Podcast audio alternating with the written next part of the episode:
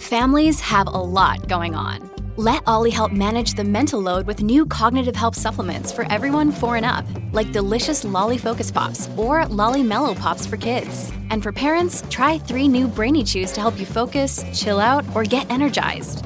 Find these cognitive health buddies for the whole fam at ollie.com. That's O L L Y.com. These statements have not been evaluated by the Food and Drug Administration. This product is not intended to diagnose, treat, cure, or prevent any disease.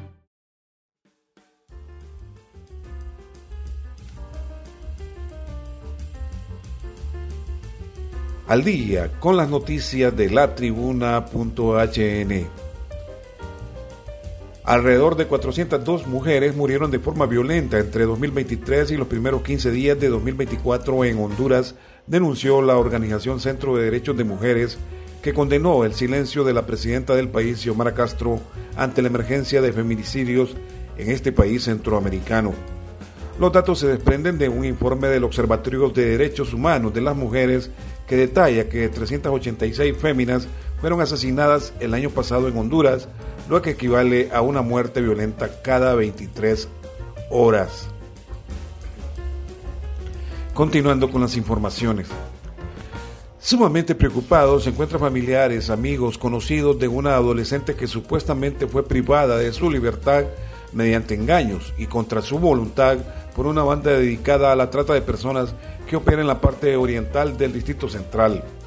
La angustia e incertidumbre invadió la aldea Las Mesas, sector del zamorano Francisco Morazán, tras la misteriosa desaparición de Tesla Hexamaní Flores Barahona, de apenas 15 años.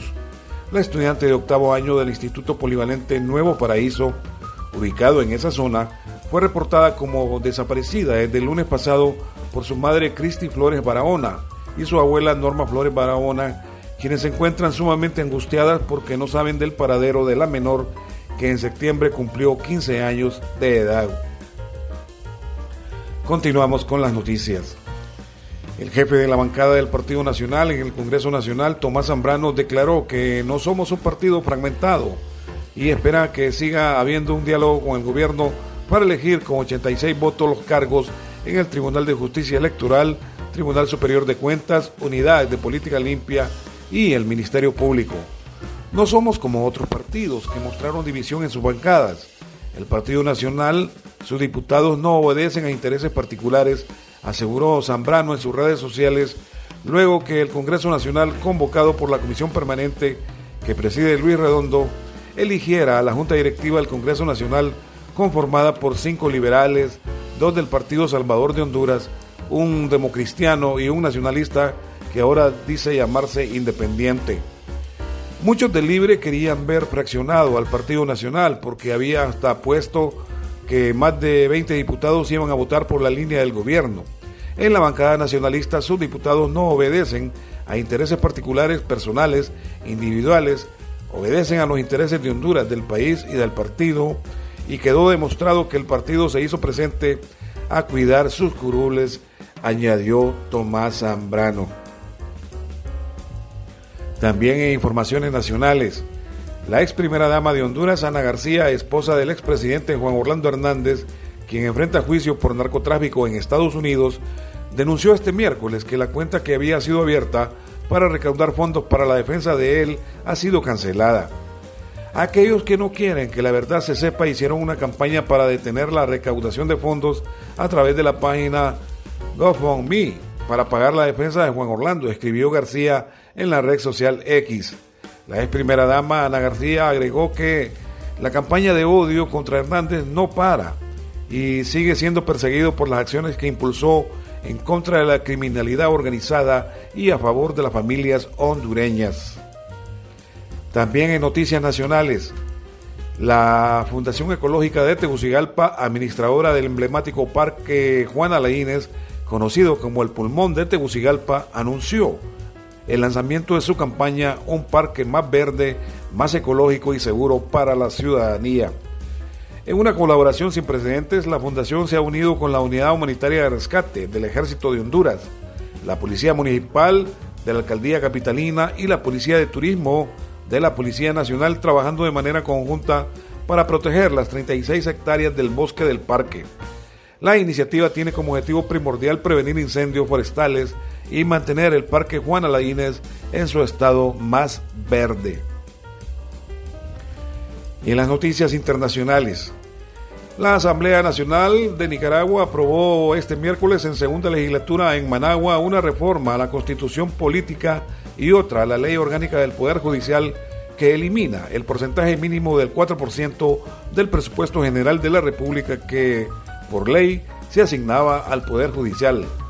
La reforma constitucional aprobada por los 91 legisladores nicaragüenses establece que el Poder Judicial recibirá una partida del presupuesto general de la República para el cumplimiento de sus funciones, la cual estará sujeta a la discreción del Poder Ejecutivo que desde el 2007 es presidido por Daniel Ortega. La enmienda, que al ser constitucional necesitaba ser aprobada en dos legislaturas o periodos de sesiones parlamentarias, tiene como fin homologar la disposición sobre la asignación de recursos de los poderes del Estado y suprimir la rigidez presupuestaria según los legisladores sandinistas. También en campo internacional, desde Washington se informa, el presidente de Estados Unidos, Joe Biden, anunció este jueves que los bombardeos contra los rebeldes chiíes hutíes en el Yemen continuarán, aunque reconoció que esas acciones no han servido para detener los ataques de los insurgentes en el Mar Rojo. Biden hizo esas declaraciones a la prensa en la Casa Blanca antes de montarse en el helicóptero Marine One para emprender su viaje a Carolina del Norte, donde tiene previsto dar un discurso sobre sus iniciativas económicas. Estados Unidos anunció la designación como terroristas a los rebeldes hutíes del Yemen en medio de un contexto de escalada militar en Oriente Medio.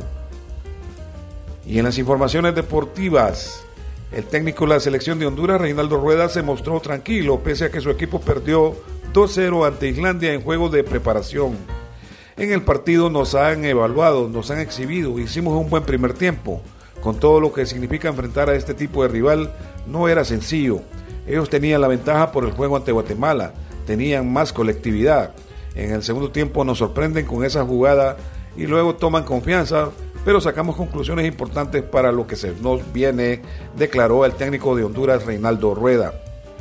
También en los deportes no hay nada oficial, ni el Fútbol Club Deportivo Motagua ni el delantero Román Rubilio Castillo han informado a, la afición, a la prensa o en sus redes sociales la actualidad de un contrato firmado por dos años, pero que al parecer se ha concluido por una lesión que no reportó el jugador al club.